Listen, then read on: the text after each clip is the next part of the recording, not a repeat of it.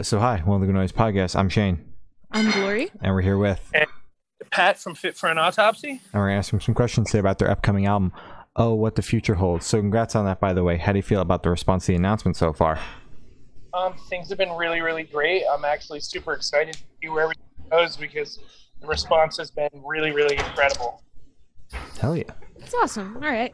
Uh, so, is there any meaning behind the album title, Oh, What the Future Holds, and the cover art?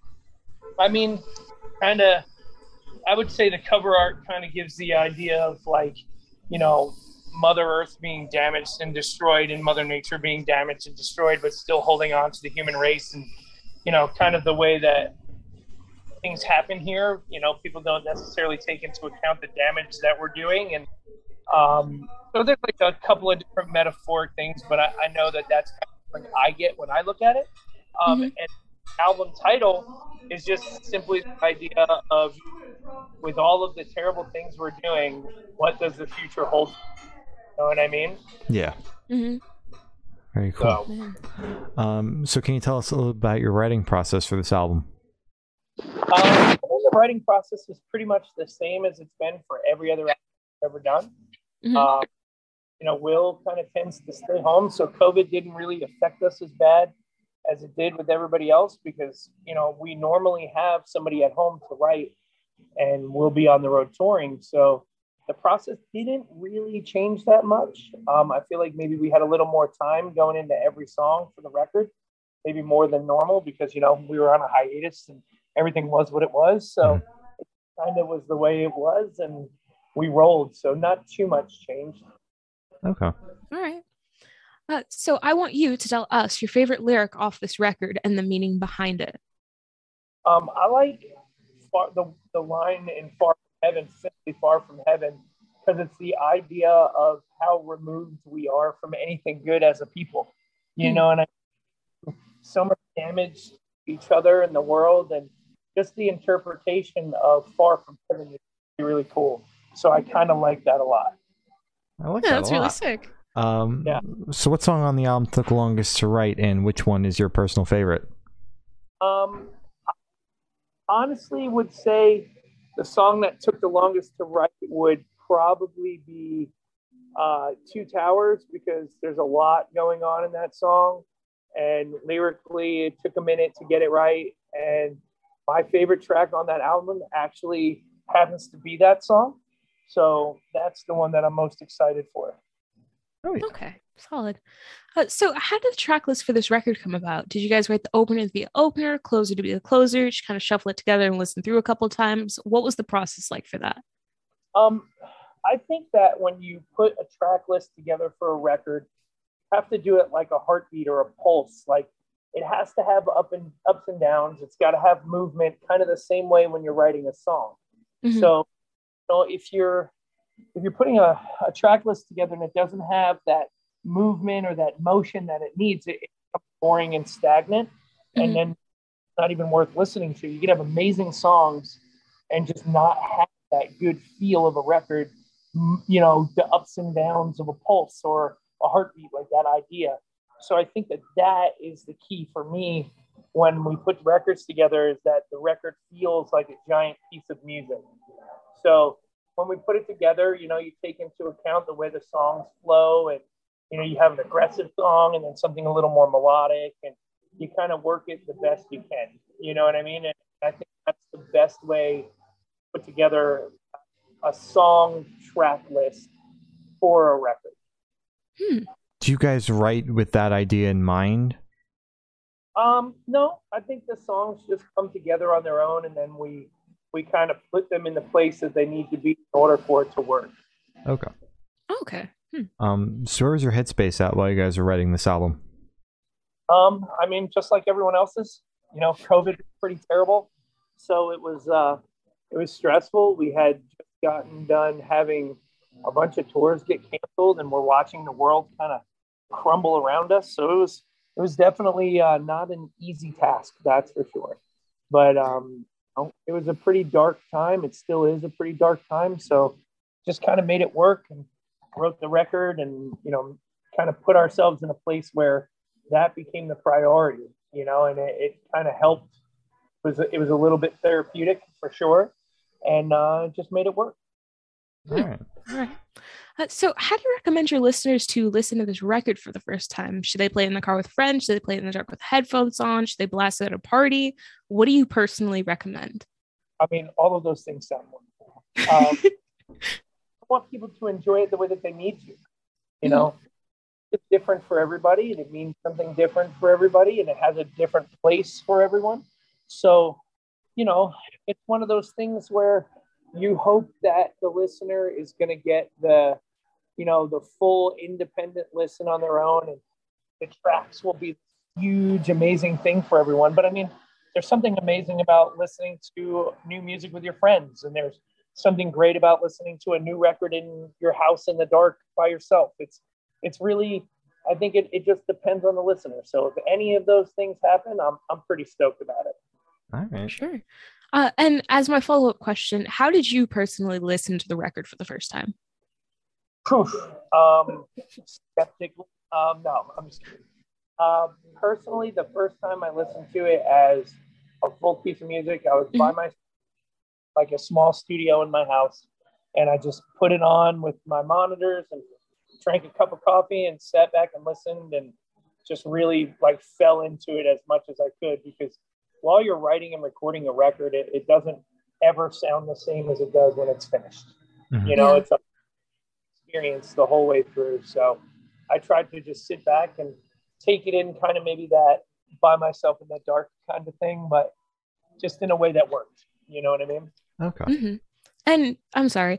And what was that like when you finally listened to it for the first time? What emotion were you feeling in that moment? Um, I was proud of that record. I think this Mhm. record is really, really good, and I think that it's uh, it's one of those things that was unexpectedly better than I had imagined. You know, when Yeah. you're in same like I said. So when I finally heard the finished product, I was very, very excited. Hell yeah. That's good. Uh, so this question should be super, super quick. Off the top of your head, I want you to describe this album for new listeners in three words, no more, no less. Um, which song? Of the album. Oh, describe the album. Mhm. Um, angry, sad, and aggressive would be three words that I could use, but I could also say um, melodic, emotional, and uh, eclectic because it covers a bunch of our different styles. So either one of those work for me. Okay. Oh, thank you for giving us two options. Oh, All right, wow. that never happens. um, so, is there a certain feeling or emotion you want this album to invoke in your listeners? Um, I think that the I think it's it's a little selfish for a musician to expect their music to um, give someone the same feelings that they expect. You know, I think lyrics, um, you know, it's it's up for interpretation by the listener, and I think that's really important.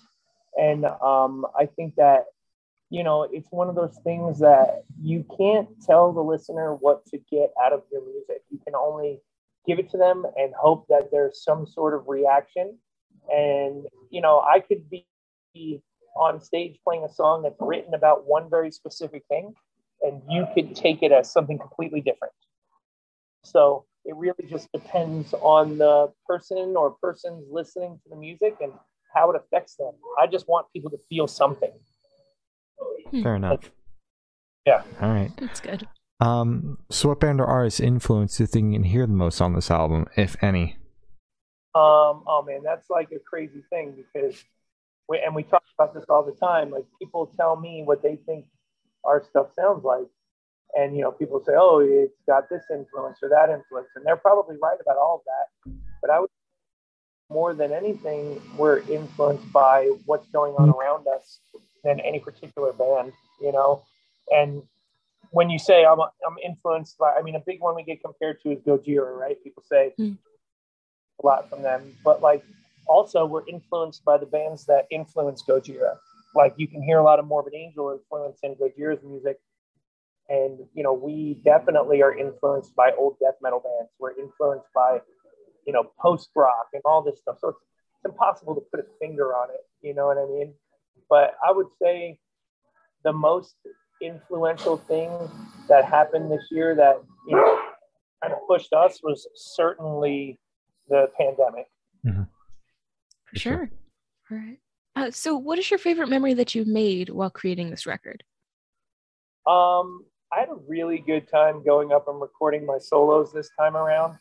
I went in with some stuff in my pocket and I ended up not really loving it as we were laying it down. Hmm. So I was like kind of down in front of a computer for a day and come up with a whole new solo for a song on the spot, which was really something I've never had to do before with that kind of a time crunch. And it it just came out better than I had expected it would, and I was really excited about it. So that was a really cool thing. Um, and also getting to see my friends after not getting to see them for like a year and a half was incredible. Yeah. No. Really cool too. I love that. Hmm. Um, so picture this: you're on tour, you're at a gas station for a rest stop. What is your snack of choice? Uh, Quest bar and a coffee. Nice. All right. Solid. uh, so, if the band was a dish, what dish would the band be?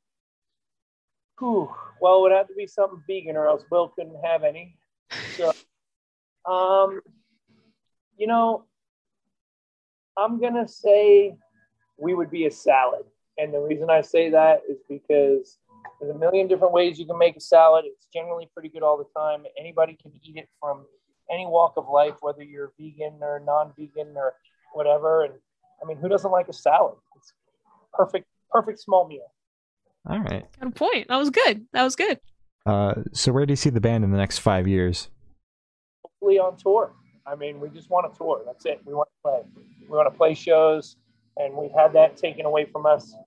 And you know, it, it's been tough. It's been a tough couple of years not being able to do this whole thing. So, um, I would say if if I see us anywhere, it's you know playing shows, whether it's in front of 500 people, 1,000 people, 50 people. We just want to play music. So. Fair enough. All right. Uh, so, for these last couple questions, we're actually going to shift away from music, if that's okay with you. I didn't, but six, we're actually going to go straight to death row. Boom. So, if you're on death row, what would your last meal be with a drink? I would want I would want a pizza from Totonno's in Brooklyn. Mhm. And I would want a cup of coffee from Heart Roasters in Portland, but a very specific coffee. I would want an Ethiopian espresso shot in milk. So a latte with Ethiopian espresso. And Ooh. that would Okay. that's it. All right. I like that. Uh, what is on that pizza? So you didn't you specified the coffee, but you didn't specify what was on the pizza exactly. a well done plain pizza. Like it's like it's like the perfect meal. Hmm. So pizza for me, it's like to me the perfect food, Mhm. but just just well done pizza from Totonno's would be perfect. All right. All right. Uh, so if you could live in one fiction world for a week, where would you live? I maybe I would want to live in the Matrix. Um, the, the Matrix is like a place where you can once you know you're there, you can it's limitless. You can literally do anything, right? Mhm. So it's cool to have the ability literally anything that I wanted to do. And you know, the, the only place would have to be that I would need to know that I was there in order to do those things. So if I knew where I was going, I think the Matrix would be a cool fantasy like place to visit. All right. Sure. good. I don't think we've gotten that one at all in the 600 interviews. I don't think anybody has ever said the Matrix. Very good answer. Yeah. Uh, so I actually have the honor of asking the last question. Every single person we've spoken to has said that it is the most important question. Okay. What is your favorite color? My favorite color, Yeah. my favorite, I'm gonna say my favorite color is pink. Very good. You have a specific shade of pink? Um, like hot pink, like like 80s hot pink is my my favorite go-to color, whether it be on guitars or sneakers. Nike Jordans with infrared on them are like one of my like weaknesses. So that's that's one of my favorites. All right. For sure. Ooh. Um, so as Gloria said, that's all the questions we have today. Is there anything that you would like to plug?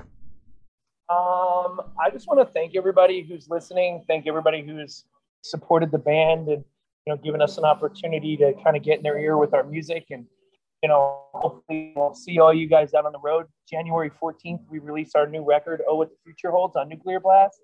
And, uh, you know, hopefully everybody picks it up and gives it a listen and comes out sees us play on our headliner in the States. And, you know, that's it. Just thank you to everybody who's ever supported the band. Oh, yeah. All right. Well, thank you for now. This has been Pat from Fit for an Autopsy, and we have been the Good Noise Podcast.